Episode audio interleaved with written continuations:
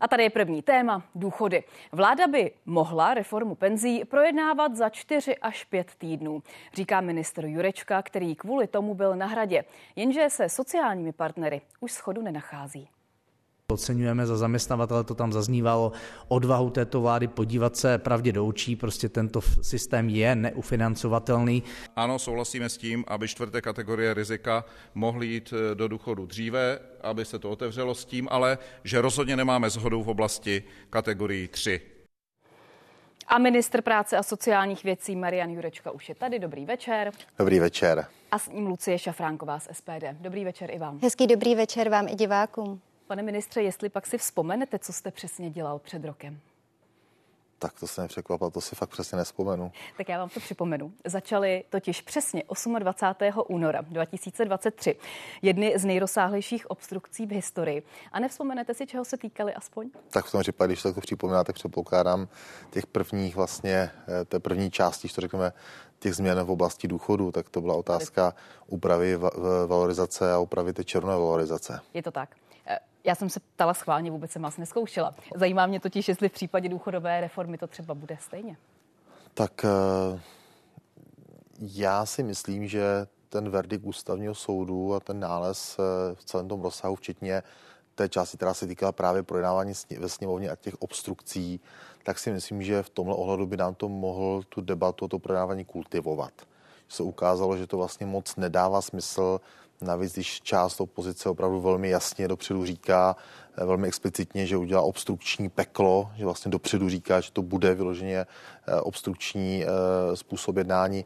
A to si myslím, že prostě do té debaty nepatří. Samozřejmě opozice má právo se vyjadřovat, má právo mluvit dlouho, ale prostě nemá to být destrukce parlamentního demokratického procesu. Dobře, ale vy jste dnes řekl, že vláda by to mohla projednávat za nějakých 4 až 5 týdnů. To znamená, že poslanecká sněmovna do prázdnin? Já bych byl rád, aby jednak to začala podávat poslanecká sněmovna rozhodně do prázdnin a eh, byl bych rád, aby se podařilo to zvládnout v cena, ve scénáři, kdybychom do konce července tento návrh sněmovnou projednali a postoupili ho do Senátu. Paní poslankyně, bude obstrukční peklo. Jaké máte představy vy o projednávání ve sněmovně? Tak my určitě budeme eh, používat veškeré argumenty, aby jsme vládní pěti koalici přesvědčili o tom, že důchodová reforma musí být udělaná ze široka.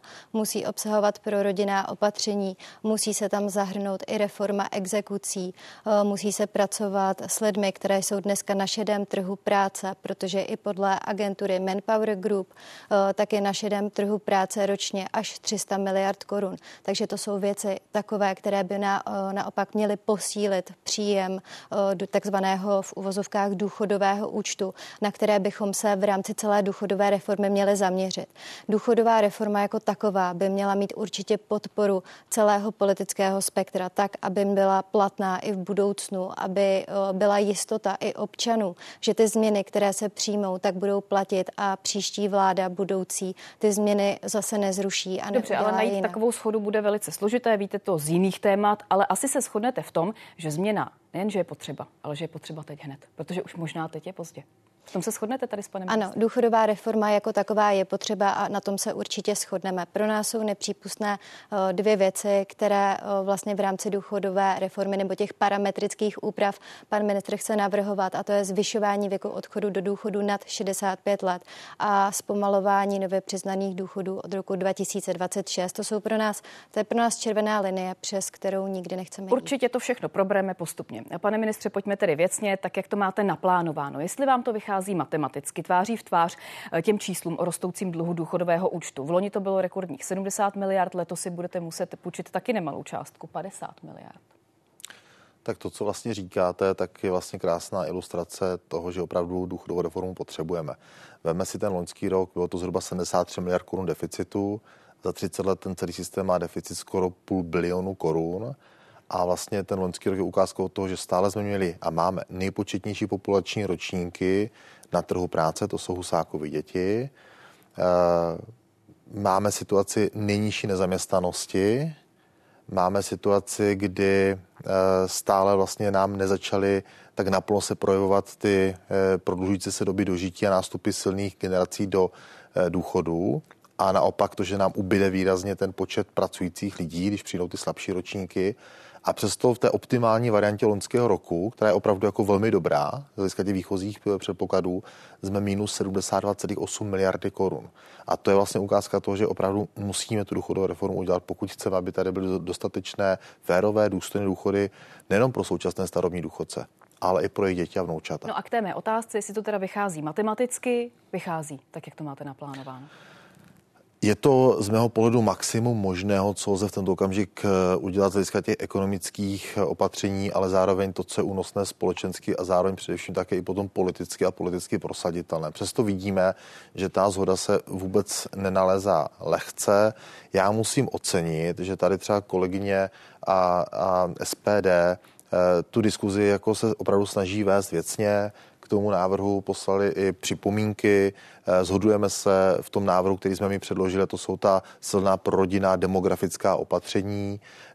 Já vlastně předkládám v zápětí na to i tu revizi dávkového systému, která v zásadě bude podporovat ještě větší šanci ty lidi vrátit na ten eh, běžný trh práce, vytáhnout z té šedé zóny. Takže děláme ty kroky opravdu v nějakém konceptu, aby jsme opravdu ty lidi se snaží maximálně aktivizovat na ten pracovní trh. Přesto víme, že to nebude stačit, pokud neuděláme ještě i ta další opatření. Hmm. Na druhou stranu paní poslankyně tady mluvila o červené čáře nebo červené linii, pokud jde o téma odchodu do důchodu. A v tomto případě narážíte i u odborů. Takže kam ustoupíte za vládu? Je potřeba si uvědomit, že ano, objektivně je tady prostě to, že se budeme nebo dožíváme a budeme se dožívat vyššího věku.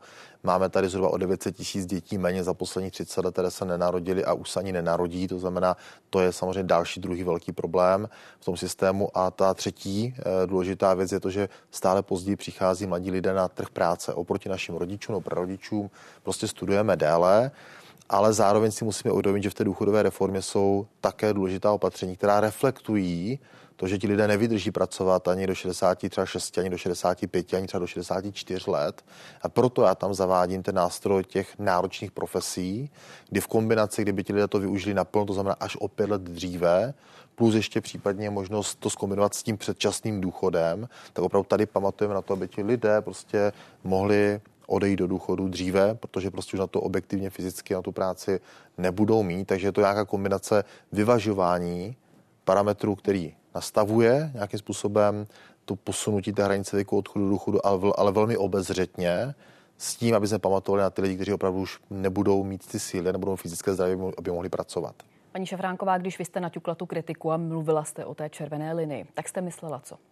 Myslela jsem zvyšování věku odchodu do důchodu nad 65 let a to zpomalování důchodu eh, eh, penzí od roku 2026. Já bych tady ráda podotkla, že eh, zvyšování věku odchodu do důchodu, tak jak tady vláda, potažmo pan ministr navrhuje, tak to povede k tomu, že lidé, lidé budou více chodit do předčasných důchodů, budou na krátkodobých pracovních neschopností, takže to ten stát může ve finále stát ještě více peněz.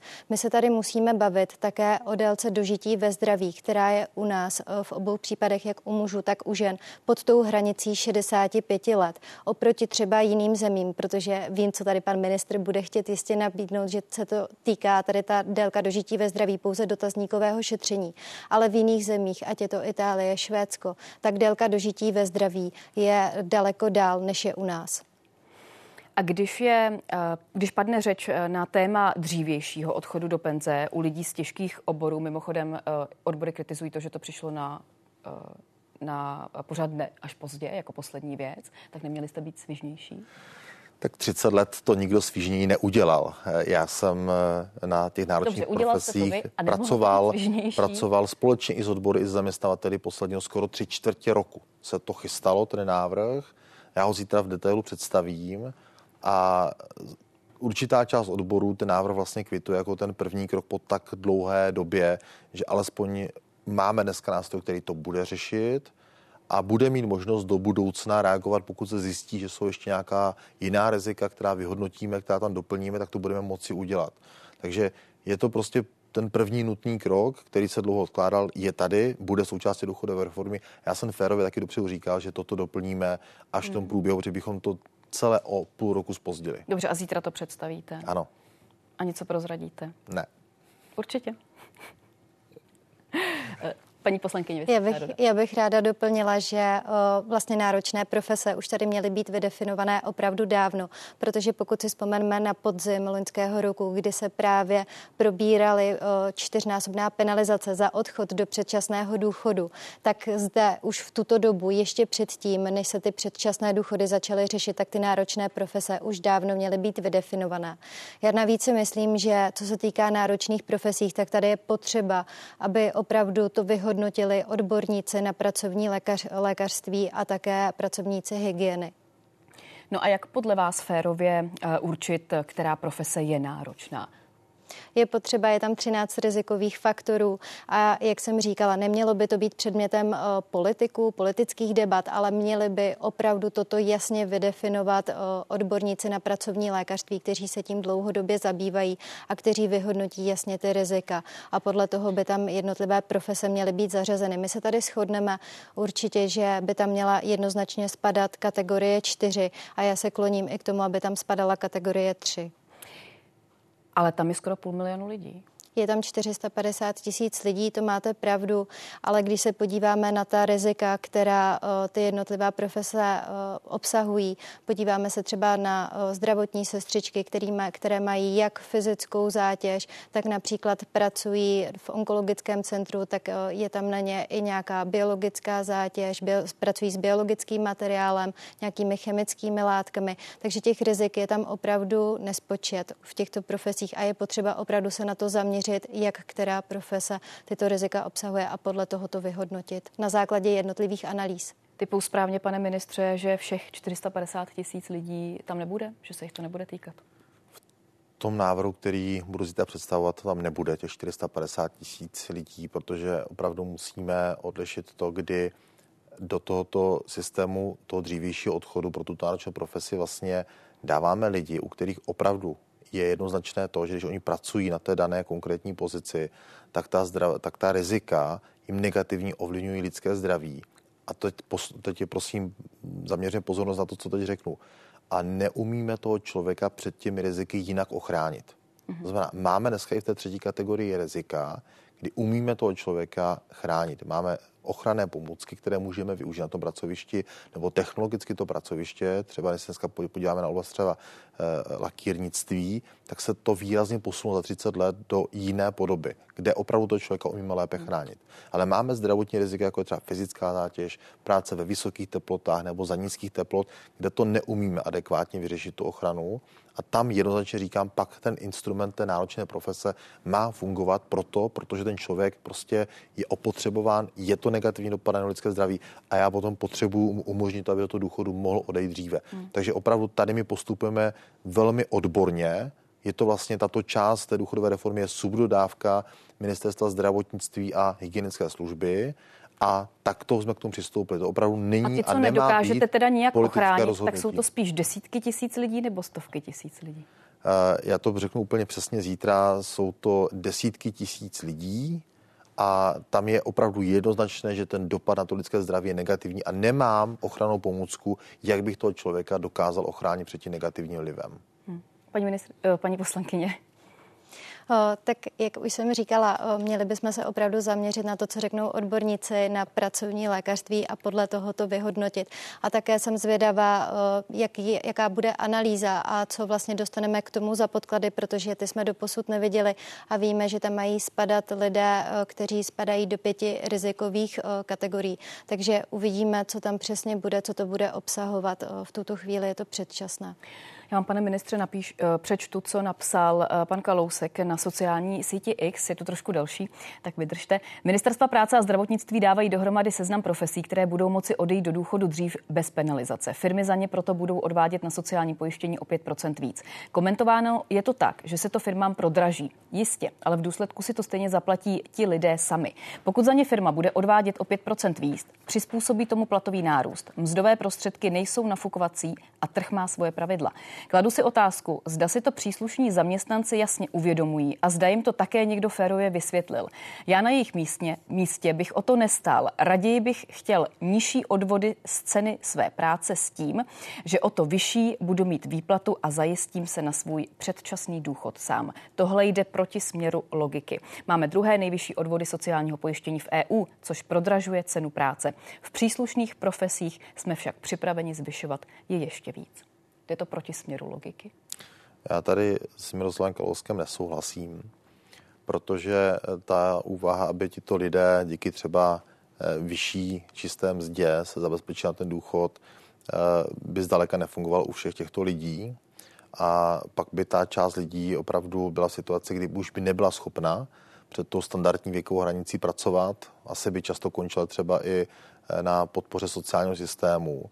A mně přijde prostě férově a ostatně tak v mnoha vyspělých západních zemí, včetně našich sousedů, takovýto systém je nastaven v členě do průběžného pilíře. Někdy, uznávám, je součástí privátního třetího pilíře, a v tento okamžik my k tomu přistupujeme velmi obezřetně Neděláme tady to, že bychom tady pustili opravdu tisíce a velké objemy lidí, protože to samozřejmě už by mohlo být potom komplikací pro ty firmy, kde by případně takovýto podíl byl třeba 50, 60, 70% zaměstnanců. To už by mohl být problém z hlediska nárůstu těch nákladů a zároveň eh, komplikace pro ty lidi na trhu práce. Ale tady se snažím opravdu velmi konkrétně na odborných datech říci, které skupiny lidí to jsou a vytvořit jim prostor pro to, aby oni byli chráněni a aby mohli potom také jednou e, vlastně na základě opravdu těch objektivních podmínek, těch dopadů na lidské zdraví, e, prostě do toho důchodu dříve, protože oni se velmi často statisticky potom také dožívají nižšího věku. Ještě chci probrat pracující důchodce, protože vy jste je předloni chtěl podpořit eh, osvobozením od sociálních odvodů, tehdy to neprošlo, teď říkáte, že je schoda. Co to bude znamenat? Jaké dopady to bude mít na rozpočet? Z toho dlouhodobého pohledu to vlastně bude eh, opatření, které bude mít vyrovnané eh, dopady eh, s ohledem na ty současné náklady, protože dnes, když ten pracující důchodce pracuje, tak vlastně jednou za rok mu jako Česká zpráva sociálního zabezpečení přepočítáme. Ten důchod stanovíme mu novou výměru, která v průměru znamená zvýšení toho měsíčního důchodu o 75 korun. Ta motivace není příliš velká, pro ty starobní důchodce zůstává na tom trhu práce aktivní a proto jsme přistoupili k tomu, že jim odpustíme těch 6,5% to jejich odvodu pojistného jako zaměstnanců. Je to částka, která v průměru při průměrném výdělku těch důchodců bude někde mezi 1500 až 2000 korun měsíčně, která jim zůstane jako okamžitý benefit, se kterým oni budou moci okamžitě nakládat. A když jsme se na toto téma i ptali eh, eh, i eh, seniorů, organizací, které zastupují, tak jednoznačně oni tuto motivaci vnímají jako daleko smysluplnější, efektivnější a, a tento krok vítají. Já jsem rád, že po více jak roce debat na koaliční úrovni se nám podařilo toto dohodnout a vnímám to jako velkou podporu pro to, jak třeba i podpořit, aby nám lidé neodcházeli z pracovního trhu, že jeden den jsou aktivní ze 100%, druhý den získají starobní důchod a pak už nás to trhu pracovně vypadají úplně. Včetně třeba i nějaké určité úrovně třeba společenského života v nějaké komunitě. Takže aby mohli podle svých sil, schopností třeba i na zkrácené úvazky postupně ještě nějaký čas pracovat, třeba z té pracovní zátěže postupně slevovat, až potom budou užívat plně starobního důchodu. Vítá tohle i SPD? Tak eh, my jako SPD o tom mluvíme opravdu dlouho. Pan ministr jistě potvrdí, že to byla jedna z věcí, které jsme probírali na našich schůzkách, které my dlouhodobě prosazujeme, aby byl zavedený takzvaně, my tomu říkáme postgraduální bonus pro dobrovolně pracující důchodce, nebo respektive i pro důchodce, kteří si odloží odklad svého důchodu a budou chtít zůstat dále na trhu práce déle, tak aby to pro ně bylo opravdu motivační a výhodné. Takže ano, tento návrh my podporujeme. Ostatně, jak jsem říkala, je to jeden z našich návrhů, které už jsme tady s panem ministrem na našich společných schůzkách konstruktivně probírali. Hmm. Pojďme teď na další téma, kterému se věnoval váš kolega ministr zemědělství Marek Výborný, a to je zdanění tichého vína. Ani tady schoda není. Pracovní skupina podle něj předloží koaličním lídrům a ministerstvu financí k posouzení několik návrhů. Máme tady čtyři různé varianty zavedení spotřební daně. Eh, na úrovni 23,40 a potom na úrovni 3 čtvrtiny této částky, polovina a čtvrtina. Eh, dále je tady varianta jít úplně jinou cestou, to znamená stanovení minimální ceny eh, za obsah alkoholu v daném nápoji. To je cesta, která jde jinou, jiným směrem a v zásadě se nesoustředí na ten samotný výběr. A pak to může být nějaká kombinace těchto variant. Pane ministře, někteří novináři o vinařích psali jako o prodloužené politické ruce v podobě lidové strany.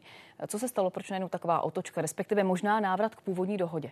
Ne, není to otočka, musím odmítnout i tu parafrázi těch některých výroků novinářů, kterou jste tady před chvíli řekla.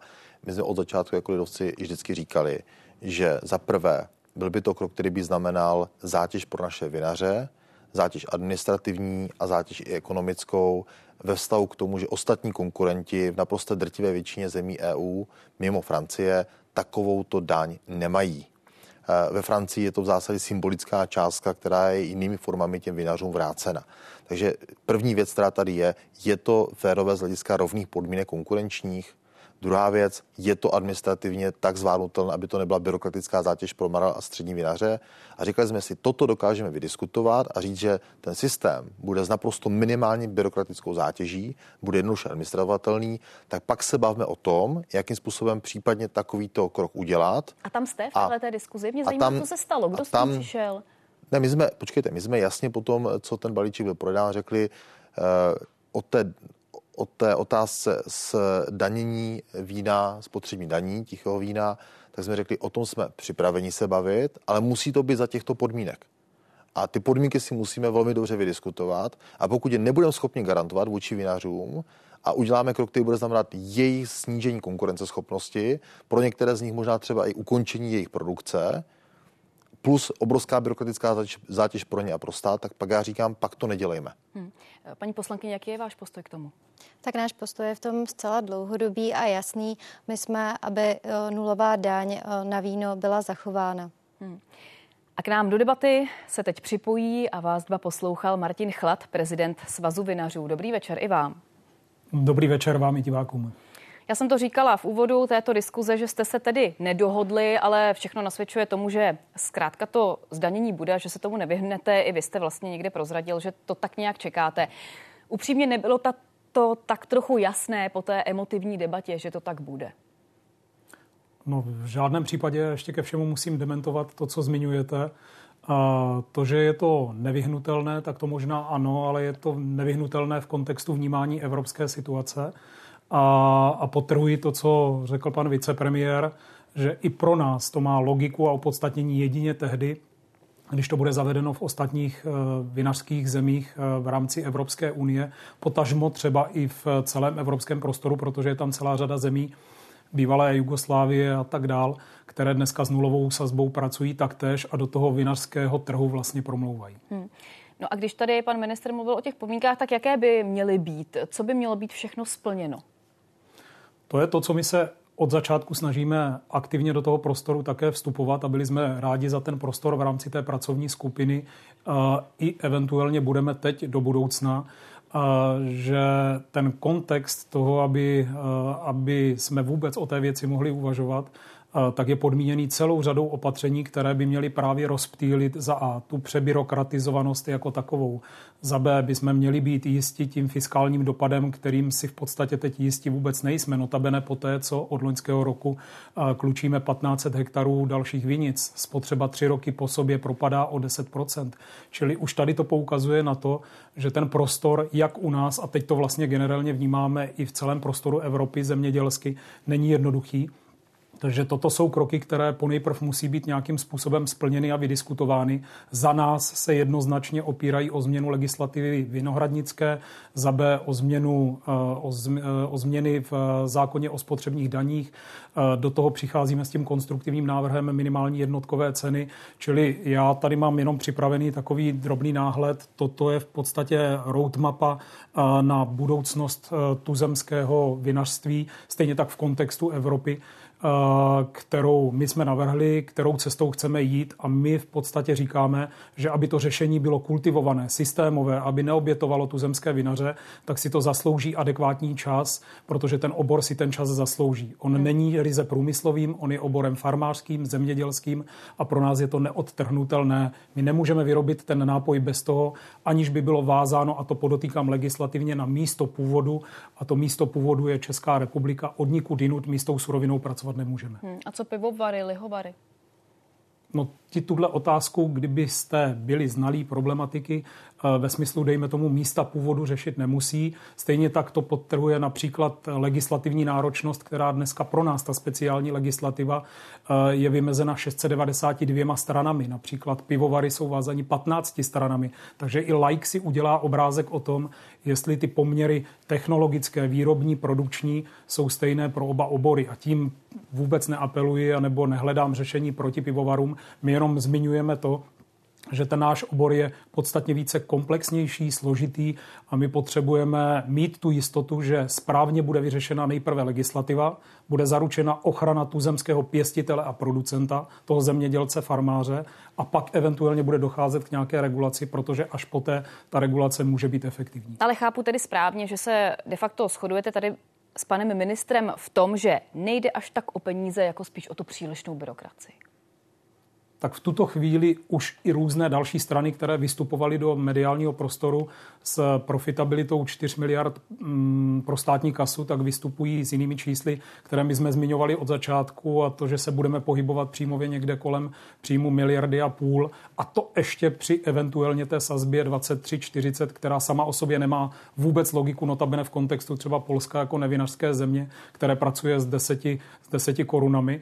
A, a, a vedle toho je samozřejmě eh, ta problematika té byrokracie, která nebylo doloženo, že by nebyla navýšena a zase směle řekněme, eh, můžeme očekávat, že 23 celních úředníků, z nichž polovina pracuje v terénu, bude schopna opanovat ten prostor, který dneska jí má zhruba 13 700 vinařských subjektů, kteří pěstují a následně produkují. Za mě ne. Martin Chlad, moc děkuji, že jste se k nám připojil. Já vám děkuji, přeji hezký večer. Pane ministře, to, co tady říkal pan Chlad, to vám dávalo smysl? Tak v zásadě já se s těmito argumenty eh, jako ve velké míře zhoduji, protože prostě, když se podíváme na to srovnání pivovarnického sektoru a eh, výroby lihovin, tak tady zásadně napříč celou Evropou máme tu spotřební daň ve všech státech a máme vlastně i velmi podobné sledování, jak to zatěžujeme tyto výrobce a tyto jejich produkty tou daní. Vždycky to i při aktualizacích novel sledujeme, jak to vypadá v okolních státech, jak to eh, ovlivňuje to konkurenční prostředí. A tady bychom přistoupili opravdu k něčemu, co třeba na první pohled se někdy zdá z jiných částí republiky jako věc, která je vlastně jako taková jako banální a podobně, ale opravdu, když ten krok jednou uděláme, tak to konkurenční prostředí pro ty naše vinaře bude složitější, jak pro ty pěstitele, tak i pro ty producenty. A ten sektor za poslední tři roky jako opravdu potýká se se složitou situací. Tak jak tady zaznělo, my jsme dlouhé roky, my jsme 15 let usilovali o to, aby nám narostla výměra produkce révy vinné.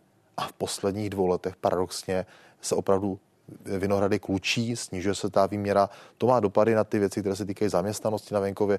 Možná pro někoho to jsou jako banální čísla, ale prostě to ten sektor není tak jednoduchý, jak se na první pole zdá a říct, jako zavedeme daň, rozhodnutí politické a neřešíme všechny ty důsledky a dopady, včetně různých ty jako věcí jako daňové sklady, komplikace eh, toho celého výrobního procesu, tak si vždycky řekněme, že nám to stojí za to, co způsobíme tomu sektoru podnikatelskému a co to reálně přinese z hlediska výběru té daně. Ještě bych ráda otevřela jedno téma, velké téma dneška, ale poprosím vás jenom o krátký komentář. A to je to, že my tady za chviličku budeme probírat to, že stejnopohlavní páry budou moci uzavírat pouze partnerství, ačkoliv s většinou práv manželů, ovšem bez těch rodičovských. Já jsem to schválně řekla takhle komplikovaně, abych se vás jako zákonodárců zeptala takhle. Nemají být přeci jen zákony co nejjednodušší, nemají se stejné věci v zákonech nazývat stejným názvem. Paní poslankyně, začněte. Tak náš postoj je v tom dlouhodobí. Pro mě je to i otázkou víry. Eh, manželství je vztah nebo vztah mezi mužem a ženou a my dlouhodobě prosazujeme, aby se manželství jak vztah mezi mužem a ženou zakotvilo do ústavy. Takže my jsme byli jednoznačně pro název partnerství, pro rozšíření eh, práv eh, bez adopce dětí. Pane ministře. Já budu nesouhlasit s tím, co jste řekla v úvodu. Vy jste říkala stejné věci nazývat stejnými jmény. A já opravdu tady eh, i z pohledu jako předsedy lidovců vidím rozdíl v tom, že prostě manželství je opravdu manželství svazek muže a ženy, základní stavební jednotka rodiny a rodiny jako základu společnosti. A ty to myslím jako smrtelně vážně v tom, aby opravdu ta společnost měla eh, předpoklad opravdu fungování vlastní reprodukce, předávání nějakých základních vzorů při výchově a tak dále. A zároveň jsme také jako lidovci řekli, ano, ale bavme se o narovnání práv, k čemu jsme přistoupili velmi aktivně i návrhem našeho kolegy poslance Jiřího Navrátila, který se vlastně jako první poslanec historicky přiznal ke své sexuální orientaci. A jasně jsme řekli, že ta práva chceme narovnat, což dneska sněmovna udělala. Ten rozpor, který se vedl ve finále, eh, za mě je správně, že to má název eh, tato forma svazku partnerství, není to registrace, neregistrujeme auta, jsou to lidé partnerství, to je správně. A pak jsme vedli t- tu detailní debatu ještě o tom, zdali mohou tyto páry plně adoptovat, či nikoliv. Takže já ve finále hodnotím to dnešní projednání jako relativně rozumný kompromis. Já jsem podporoval návrh, který předložil můj kolega Pavel Bilobrádek s kolegou Hásem a s kolegyní Ožanovou, který vlastně ještě upravoval tu otázku adopcí. Ten nakonec tu většinovou podporu nenašel.